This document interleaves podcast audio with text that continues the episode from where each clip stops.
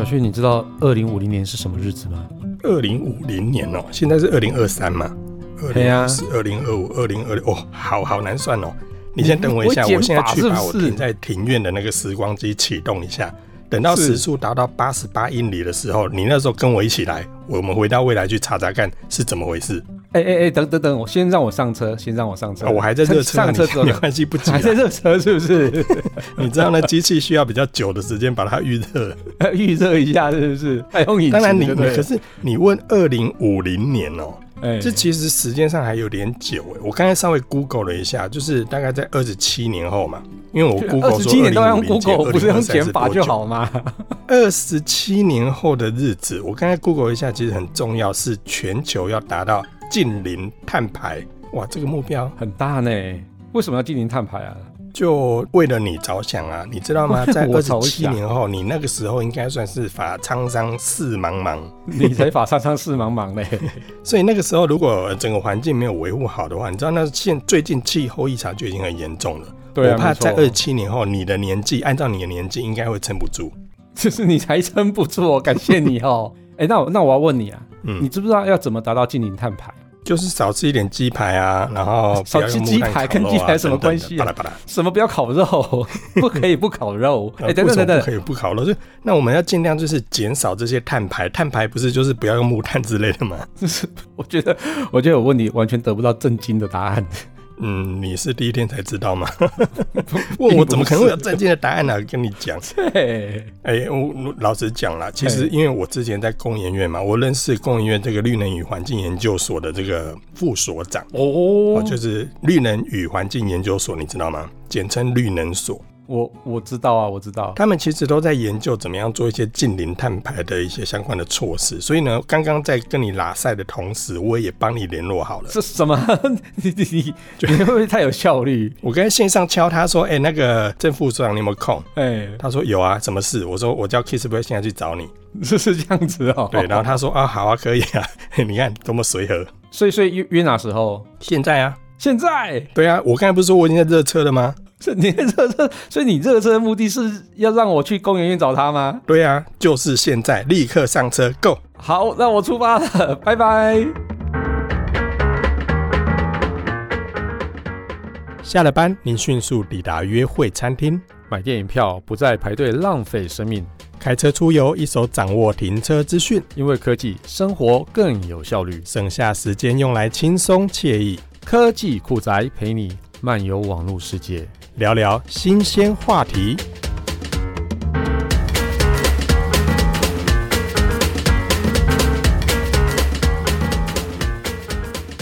说到二零五零近零碳排这个议题啊，我想大家一定有听过。但对于近零碳排到底是什么，真的都不能使用会排放二氧化碳的器具吗？那还有碳中和、碳足迹、碳权、碳交易。哎，这些名词我真的每个字都会念，但到底是什么，我真的只有一知半解哦。不过没关系，我们直接请教专家哦，让工研院绿能与环境研究所的副所长郑明山博士来帮我们解惑。那副所长先跟科技酷宅的听众朋友打声招呼，也自我介绍一下。是，哎，大家好，我是工业技术研究院绿能与环境研究所的副所长，我叫郑明山。呃，大家好，我在工研院。呃，绿能所其实服务已经超过三十年了。哇、wow. ，yeah， 是，就是三十年来在同一栋大楼上班啊，在同一个停车位停车， oh. 所以对绿能跟环境方面各个领域都有一些涉略啊，所以很很高兴到这边来跟大家聊一聊这个零碳排的问题。呃，副所长之前是航空专业嘛，对不对？那怎么会突然转到绿能这一块来？我觉得蛮好奇的。哦，其实。呃，我们在航空学的是空气动力学、嗯、燃烧学、引擎这些事情。嗯哼，那其实跟这个绿能领域里面有很多是相关的、嗯、啊。我们今天讲的碳排放，有大部分其实是燃烧造成的啊，所以燃烧在这个零碳排里面是一个很重要的议题、嗯哼啊。所以因为这个专业的关系有相关。懂懂懂懂，哎，那刚刚啊，我提到了一大堆都有听过，但是都很陌生的名词啊，像是近零排放、近零碳排、碳中和、碳排放、碳盘查、碳足迹、碳标签，这么多碳我都快要叹气了哈、哦。到底这些专有名词到底是什么啊？可以请副总用嗯，像我如我一般凡人也可以听得懂的话，来帮我们稍微解释一下。呃，我们先从近零碳排好了，到底什么是近零碳排？是真的都不能排放二氧化碳吗？是，我想应该先从全球暖化开始说啊，大家都知道，因为温室气体越来越多，那造成了这个地球就像个温室一样啊，所以这个热能没有办法散出去，所以地球越来越热啊。那么温室气体里面呢，绝大部分就是二氧化碳啊，当然除了二氧化碳，有一些其他的像甲烷。像这个一些氟化物的气体等等，这个也都是温室气体啊，但是主要的还是二氧化碳。那么二氧化碳的来源呢，就是这个人类燃烧或者人类的活动造成的二氧化碳的排放。那所谓的近零的意思，倒不是说我们不再去排放二氧化碳，而是说希望因为人类活动造成的这个二氧化碳的这个排放，和我们人类去想办法把二氧化碳捕捉起来再回收啊，这个整个是相等的。我因为不要因为我们人类而造成地球的净的二氧化碳的排放啊，是这个意思。嗯哼。那么二氧化碳其实在整个地球的这个环境里面，它是不断循环的啊。这个碳呢会在我们的大气中，同时呢它会被植物吸收，植物吸收了以后呢，它会再埋到地底下啊。年代久远以后就变成石油，变成煤啊等等嘛，嗯嗯，所以它本身地球的环境是有一个碳的循环在那里啊。那所谓近零的意思就是说，不要因为人类的活动去破坏了这样子的一个本身地球的碳循环，嗯嗯，所以我们的排放跟我们想办法把这个排放再回收回来，让这个量是相等的，那这个意义就是叫近零。啊，但是像是石油那个要产生要非常非常久，那我们又用这么快，那不就是碳一直排，但是都还没有来得及回收回去。嗯，是的，所以这个就要从两方面来做，嗯，一个就是尽量减少我们的排放，嗯啊，用各种各样的方法来下降，嗯哼。那另外一个面向就是说，已经排放的，或者说实在没办法一定要排放的，嗯哼，那么想办法把它捕捉回来。捕捉回来之后呢，放到地底下去储存，嗯啊，这个在我们的科技上我们叫做呃 C C U S C C U S、哎，Carbon Capture Utilization and Storage，啊，就是二氧化碳的这个捕捉再利用还有储存，啊嗯，那除了呃利用比较人为的方法去捕捉下来打到地底下以外，嗯，其实也有很多这个叫做碳汇的技术，嗯，汇是这个汇款的汇哦，汇款，哎，碳汇，用碳来汇款吗？哎，这个有点有点虚无缥缈，嗯，到底是什么？它，呃、的意思是说，呃，譬如说，呃，像红树林，嗯哼，啊，这种在潮间带的这种植物啊，对，它其实是非常适合来吸收二氧化碳哦，哎，另外有一些海草啊，它也很容易吸收二氧化碳，嗯哼。那其实种树啊森林啊在某种程度上也会吸收二氧化碳啊，不过森林的二氧化碳跟这个森林的寿命有一点相关啊，比较年轻一点的森林它吸收二氧化碳的这个能力会更好啊，哦，原来是这样子，是的，哎，所以像这些都叫碳汇啊，利用自然的方法去尽量的吸收这个大气中的二氧化碳，来减少二氧化碳对我们的影响。嗯，那这些都是呃，跟刚才讲的碳的捕捉、储存，这都可以在一起使用。嗯哼，哦，我突然想到之前有在做生质能源这件事情，那它是变成一个比较快循环的那种碳的循环嘛？是的，哎，所以就是它的碳一下子就被种出来，然后一下就又被做成燃料这样子。呃，我刚刚提到的这个地球的碳循环嘛，哦，嗯，所以自然界的碳循环从空气中，到树木到动物之后，这些碳被埋到地底下，嗯，变成石油变成煤，这是一个几千年的过程，嗯哦，应该是几千万年的过程，几千万年，嗯，那么现在人类大量的把地底下的这个石油二氧化碳拿出来烧，嗯哦，所以破坏了这个循环，嗯，那用生质能源的概念是说，我们在用生质燃料的时候呢，它的碳的来源并不是地底下的碳啊，它的碳的来源是空气中的碳，嗯哼啊，所以我们从空气中取碳，把它燃烧，再回到空气中，嗯哼，那它就是一个零的概念啊。我并没有真正增加这个净的排放啊，嗯，对大气来讲是还是平衡的啊，这个是深智能的好处。嗯哼，所以你就要看这个碳的来源。嗯，啊，你做任何事情，如果这个碳的来源是从大气中来的，最终你再回到大气，那这个就是 OK 的。嗯，那如果你碳的来源是地底下，本来不在大气中，从地底下来的碳，你把它排放到大气中，那这个你就会增加了地球的温室效应。啊，我懂意思。所以我们可以说呃，生质能源是一种碳中和吗？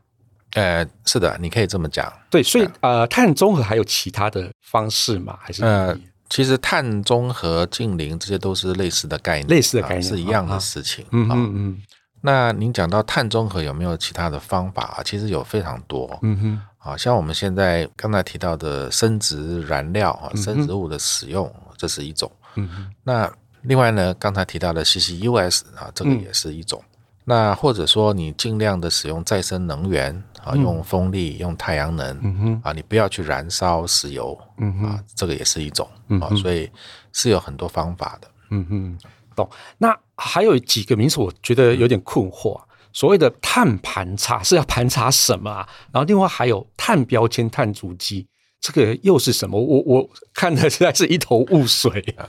呃！是这样哈，这个碳盘查跟碳足迹、碳标签都是类似的事情，类似的东西。哎、OK， 那所谓的碳盘查是这样，就是针对一个组织或者一个公司、一个中小企业啊，甚至是一个个人也可以哈，就是你看这个组织它的活动的过程中，总共增加了我们大气中多少二氧化碳，嗯哼，啊，就是去盘查，就是这个意思啊，去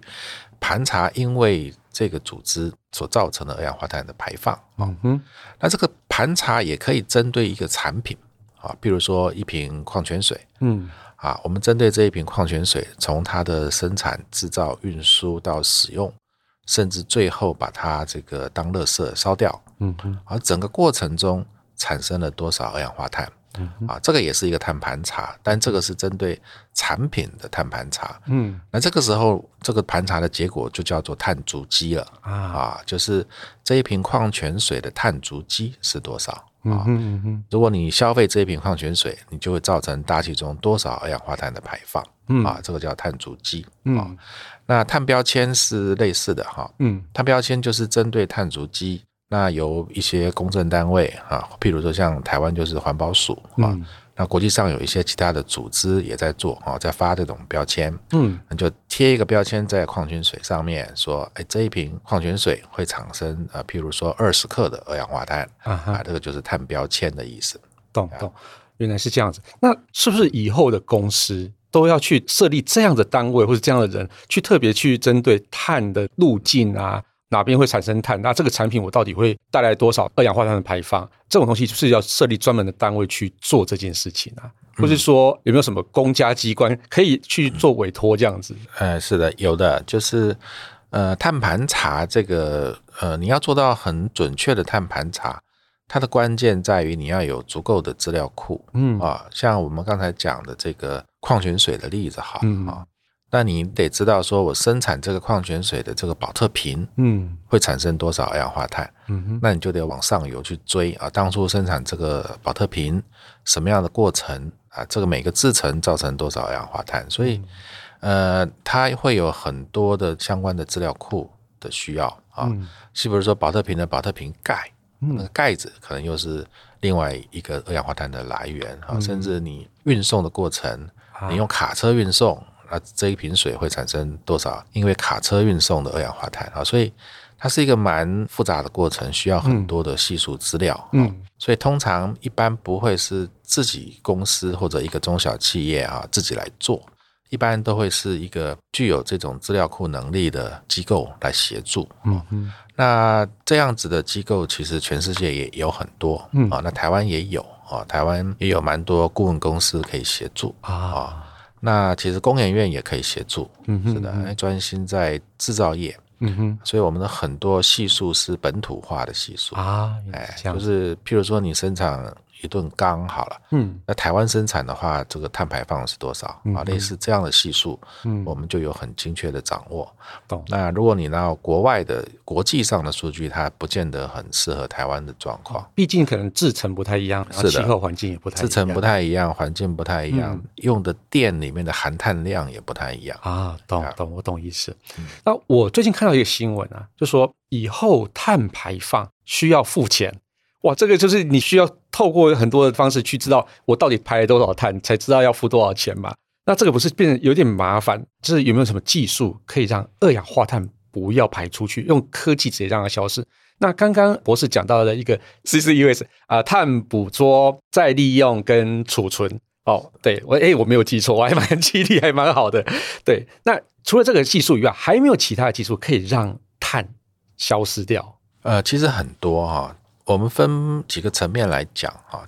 首先，造成碳排放最大的原因是因为能源的消费，嗯，啊，就是我们发电啊，家里要烧热水啊、烧瓦斯啊、哈煮菜啊，这种因为燃烧能源的消费所造成的碳排放。好，所以你如果要让你的排碳减少的话，首先就是要从能源方面去想办法。嗯，所以刚才谈到的，譬如说用再生能源来发电啊，就不要烧煤、烧石油。所以台湾现在在推广太阳光电啊、嗯、啊风力发电啊、嗯，甚至地热发电啊、嗯、等等啊，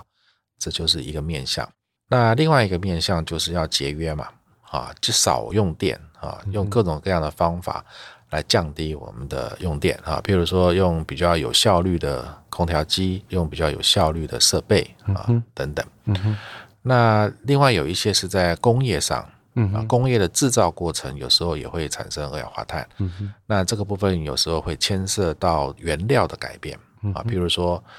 有些原料你在使用它的时候，它这个原料本身会分解产生二氧化碳、嗯、啊，那这个时候你就要想办法改变原料。用不同的原料来制造产品、嗯哦、大概是这几个面向，所以可能就是要从、呃、生产这个产品的从头到尾，我每一个环节我可能都要用比较减碳的方式或是减碳的材料，那下去组合起来之后，哎，我整个的碳就排放的比较少，所以就是等于是我盘查所有的枝微末节之后，然后我每一个东扣一点西扣一点，那我就可以达到最小的碳排，这样的意思吗？嗯，没错。其实碳盘查有一个很重要的地方，就是通过这个盘查，你会知道你自己的生产过程中哪一个环节是排放二氧化碳最多的、啊哎、那你知道那个环节之后，你就从那个对症下药嘛，嗯、从那个最严重的地方先开始改善、嗯啊、会最有效益。对，所以这样子我就可以避免掉我付太多的那个碳费，这样子，对不对？对。然后哦，我后来也有看到几个，也是跟碳费比较相关，就是说我根本就没有办法让二氧化碳消失嘛。譬如说我一些比较重工业或是石化工业，那它怎么办？我好像是不是应该去跟别人买什么碳权之类的？那这个又是什么东西呀？ yeah.呃，碳费我们要谈的话，我觉得应该从全世界的角度来看这个事情哈、哦。嗯，因为碳费并不是台湾发明的啊、哦，其实全世界目前应该有六十到七十个国家有类似的制度、嗯、啊，收碳费或者碳交易啊、嗯、这样的制度。那为什么会有这样的概念产生呢？哈，主要是因为这个减碳是全世界的工作嘛，哈。对，这个美国减，中国不减没有用，因为大气层是连在一起的哈。嗯嗯呃，大家的二氧化碳都排放上去嘛，所以你必须要有一个机制哈，可以让全世界都动起来，大家一起来减碳啊。那这样的话，最好的机制其实就是透过金融的手段嘛，啊，有诱因哈。所以在很多年以前就开始类似这样子的事情啊。以欧洲来讲啊，欧洲有二十几个国家有欧盟嘛哈，所以欧盟就联合起来做了一个碳交易的制度啊，也就是说。欧盟呢规定他们所有的国家啊，它的碳排放啊，比如呃，我随便举例啊，碳排放一年最多是五亿吨啊，假设是这样。那么五亿吨之后，大家就分好了，你只能排放三千万，你排放五千万，你排放一亿啊，讲好了，你们就是五亿吨了。可是呢，到了第二年，某个国家或者某个企业发现，哎，它的生意太好了，制造的太多了，它得多排放一点。嗯，这时候他没办法排了嘛，嗯，这个时候他就得去找其他的少排的比较少的这个国家或者公司跟他买碳权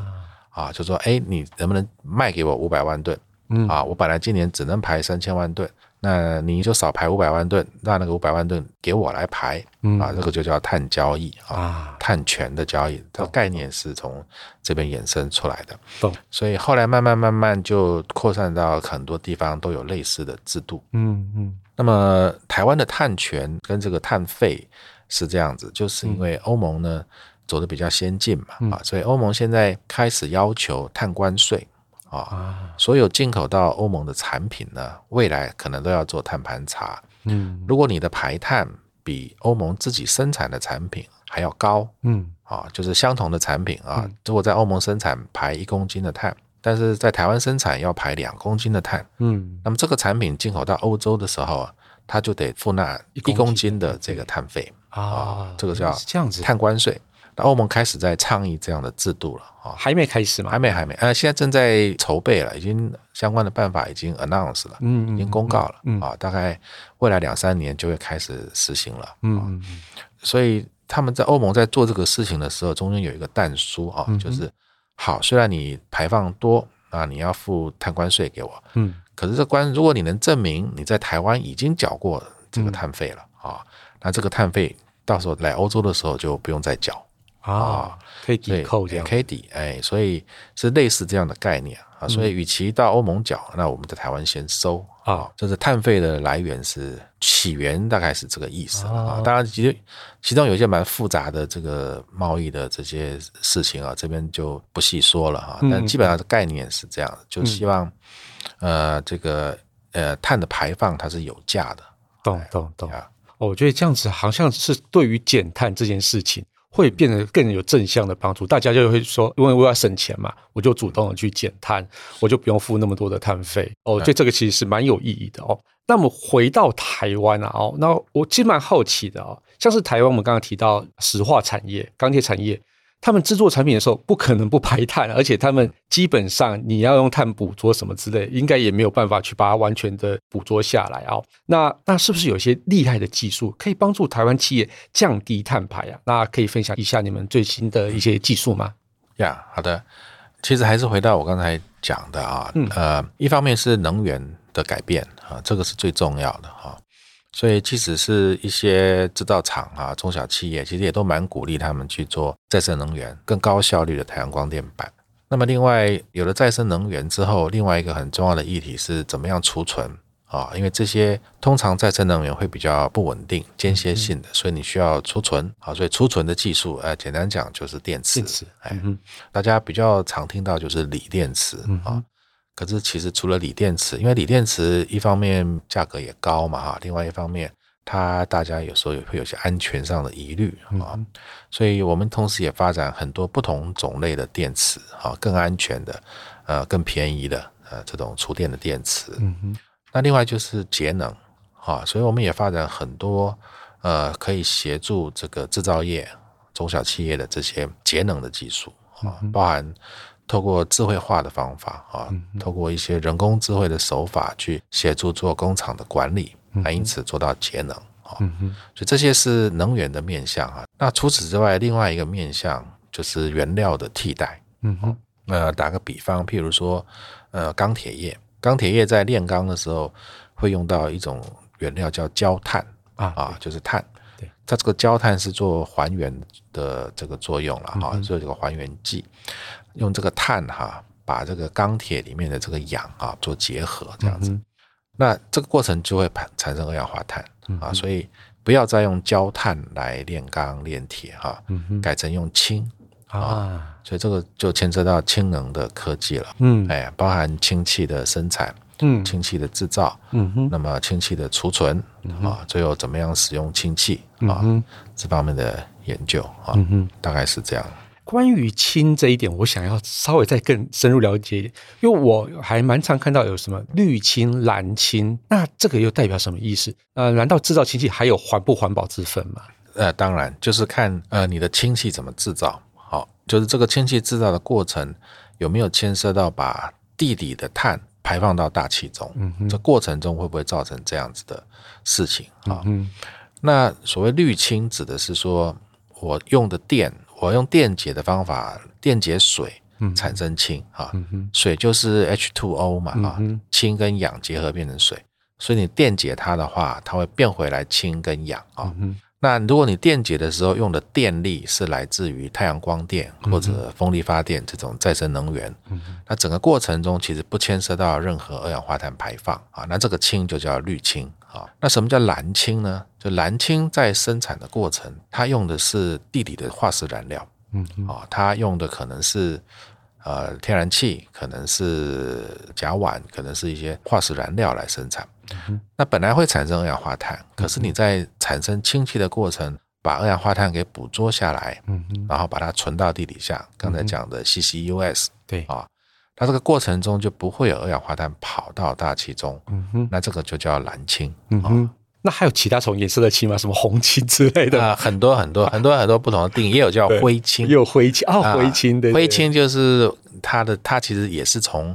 呃石化燃料来制造氢气，可是它的二氧化碳呢就有一些排放到大气中去、啊啊、就不是那么的干净。懂懂懂懂。那我觉得这个其实还蛮重要，未来氢能应该无论在运输业啊，或是可能甚至发电啊，都会有用到。好，那我蛮好奇的就是说，目前工研院有没有辅导成功的中小企业的案例啊？可以分享让大家知道一下。呀、yeah, 其实很多呃，工研院成立的目的就是为了台湾产业的发展、哦、所以我们不仅仅服务大企业，我们也服务很多很多中小企业、哦嗯呃、我举几个案例啊，比如说在刚才提到节能是一个很重要的事情，对、哦、没错，所以我们协助很多像这个便利商店、超市、啊、等等做节能、哦、为什么他们特别需要做节能？因为我们的能源消耗啊，以台湾的环境来讲，一般的民生的这个用途里面啊，很大一块是空调，嗯哼，那在商业上很大一块是冷冻冷藏啊，对，哎，所以你到超市看到那些冷冻冷藏柜，到便利商店看到的冷冻冷藏柜，其实耗费非常多的能源啊，所以我们协助蛮多这样子的案例，就是用一些比较有经济效益的方法。啊，透过一些比较智慧化的手法来协助他们做冷冻冷藏柜的节能、啊啊、那另外针对工厂的部分、啊、我们刚才提到碳盘查、啊、所以其实我们也协助很多中小企业做碳盘查、嗯、哼，那中小企业有时候做节电做节能、啊、那为了这个事情我们有特别发展一些比较特殊的科技、啊、因为我们做节电、啊、一般第一件事情、啊、就是装电表，嗯哼，哎，我们到一个工厂去诊断的话，就是先装电表，看看它的电都用到哪些设备上，然后再来决定怎么做节电。嗯嗯，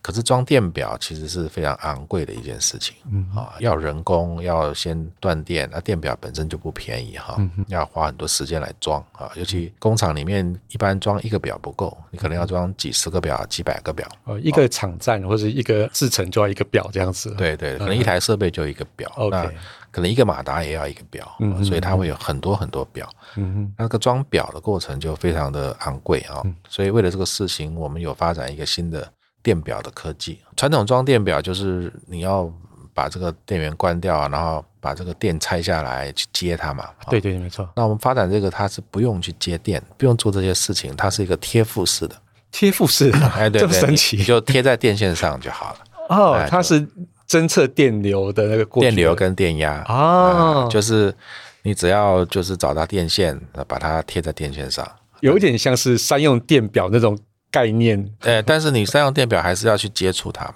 对对 对, 對，你还是要拿着那个端子去接触电线，啊、就是磁感应的那种感觉。对对 对, 對，我们我们就不用不用那个方法，就是直接用完全用感应的方法，用贴的啊、呃。那这个就协助很多的中小企业做了电力的诊断。哇，这个技术真的很厉害、欸、是，对，我从来没有不知道，原来测那个电流、电压还能直接用贴附，不用接触式的。哇，对对对，这个这个蛮厉害的。Yeah. 那关于刚刚便利商店的那个冷藏、冷冻的那些技术，怎么样去节能省电这件事情，是不是可以具体一点跟我们说明一下？呃，首先就是冷冻冷藏柜本身要做到比较好啊、嗯，做到比较节电啊，这是一个。嗯、那再一个是它的控制，嗯，好。嗯，冷冻冷藏柜一个很耗电的一个原因是因为它要除霜啊，对，哎，它除霜的时候是最耗电的，因为通常除霜就是、嗯、解冻、呃、也解冻、嗯、用电热的方法把这个霜去掉、嗯哦、那为什么会结霜，是因为台湾比较湿、嗯啊、温度零度以下的时候、嗯、这个就可能结霜、哦、对，所以每次要常常要除霜、嗯，那所以我们发展一种智慧化的除霜的方法、嗯啊、就是去预测它什么时候会除霜、嗯、然后必要除霜的时候再除霜、嗯啊、就减少这种不必要的除霜的浪费、啊啊、这是一种这个节约的方法、嗯啊、那另外做这个冷冻冷藏柜跟空调的温度的这个最佳化、嗯啊啊、这样也可以节能哦，原来是这样子，哇，这些都是非常大学问的。我觉得这样子对于台湾一些中小企业啊，或者甚至像便利商店或是一般的这种连锁商店都是非常有帮助的哦。那我最后一个问题啊，这个问题其实我一直都很好奇，就是台湾在二零五零年真的有办法达到净零碳排吗？因为我看到路上其实电动车的数量其实也没有那么的多，那大家好像也没有真的很在意节能减碳这件事情，真的有办法达到吗？嗯，首先哈，我们先谈说为什么二零五零要做到净零、嗯、为什么、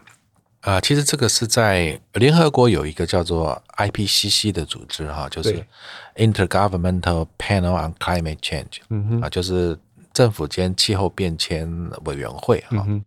那这个组织他们有很多专家，几百个上千个专家专门在研究气候变迁对地球对人类的影响、嗯啊、他们大概每隔几年会发布一次评估报告、嗯、哼那最近这一次评估报告是从二零二一年到二零二三年这个期间发布的、哦嗯、叫做、呃、第六次的发布、嗯、哼那在这份评估报告里面呢，你就可以很清楚的看到、哦未来地球的温升，呃，这个看呃不同的这个情境了哈。最差的情境有可能在呃这个本世纪末会达到四度五度，哇，哎，比较好的情境大概也是两度三度啊、哦嗯。那么一旦到了四度五度以后，其实会对我们的环境有非常重大的冲击哈、哦嗯。那会有大规模的物种的灭绝，嗯啊，海平面会上升非常多啊、哦，等等的。那所以这个是一个全球都必须要重视的问题。那为什么要二零五零净零？是因为从这个评估报告里面看得出来，我们如果想要把温度的上升控制在 一点五度之内，我们必须要在二零五零做到净零、啊、否则没有机会。如果二零五零我们人类做不到净零的话，那这个温升就会一直往上飙升，会变成一个很糟的情况。这个是为什么全世界都在谈二零五零净零、嗯、目前已经有一百多个国家都宣示他们要做到二零五零净零、嗯哦、那当然包含台湾、哦嗯、这个是我先讲背景，为什么要做这件事、嗯、那再来回答您的问题，我们到底做得到做不到、哦嗯、这个就是我想没有任何一个国家敢打包票他一定做得到，但是 你, 你非做不可、啊、只能说往那个方向努力、啊、那台湾我想是一样的情况、啊、没有人敢打包票我们一定做得到，或者说我们一定做不到，但是就你必须要努力用尽全力去做、啊嗯、我们刚刚有聊到这些了，那一般的中小企业它可以为了净零碳排做哪些事情，然后一般的民众又应该可以去往哪个地方努力呀、yeah, 我想对中小企业来讲哈，最重要的一个就是节能，嗯，哎，节能减碳嘛哈，节能是其中的关键。嗯嗯，那往往中小企业不会太注意这个事情，是因为在它的营业成本里面，能源的支出占的比重并不大啊，因为台湾的能源相对是比较便宜一点，嗯啊，所以往往很多中小企业没有太重视它，嗯啊，所以第一个要呼吁的就是中小企业自己要开始重视节能这件事情啊、嗯，那其实。对大部分的中小企业哈，去做节能是有好处的，就是说它是可以赚钱的、嗯、啊，因为节省能源其实是赚钱的，没错，你就省了电嘛，省了你的消费，省了你的支出。那对一般民众哈，其实是类似的，就是勿以善小而不为哈，这个电梯两层以内啊，就多走走路嘛、嗯、啊，少用电梯，诸如此类的、嗯、啊，平常自己的这个生活里面可以去做一些节能减碳的事、嗯。那我觉得更重要的是说，民众应该要有概念哈，要支持二零五零净零这样子的概念跟行动、嗯、啊，所以要支持台湾发展再生能源、嗯、啊，支持减碳的，有时候会造成大家生活上的一些。不变了、啊、但是还是要去支持这样子的社会上的这种改变，嗯啊，这个才会对我们的这个二零五零净零啊真正有帮助。嗯，也就是说，二零五零是一个哦，我们一定要努力去达到的目标。那至于能不能达到，就是看大家有没有这样子的心一起去努力哦。是的，感谢郑博士今天帮我们解惑那么多近零碳排的大小事啊，也让我们知道，哎，原来工研院有那么多厉害的科技啊。那我们今天节目就到这边，感谢大家收听这期节目，我是科技阿酷 Kiss Play， 我是工研院绿能与环境研究所副所长郑明山。如果你有任何其他想听或觉得有点酷，或你也想要了解更多近零碳排的话题，或是发现最近网络上哪些事情实在太酷了不了不行，都欢迎到我们脸书社团科技酷宅留言给我们，还有快分享我们节目给你酷到不行或者宅位追踪的朋友，一起加入科技酷宅的异想世界。拜拜拜拜，谢谢郑博士，谢谢。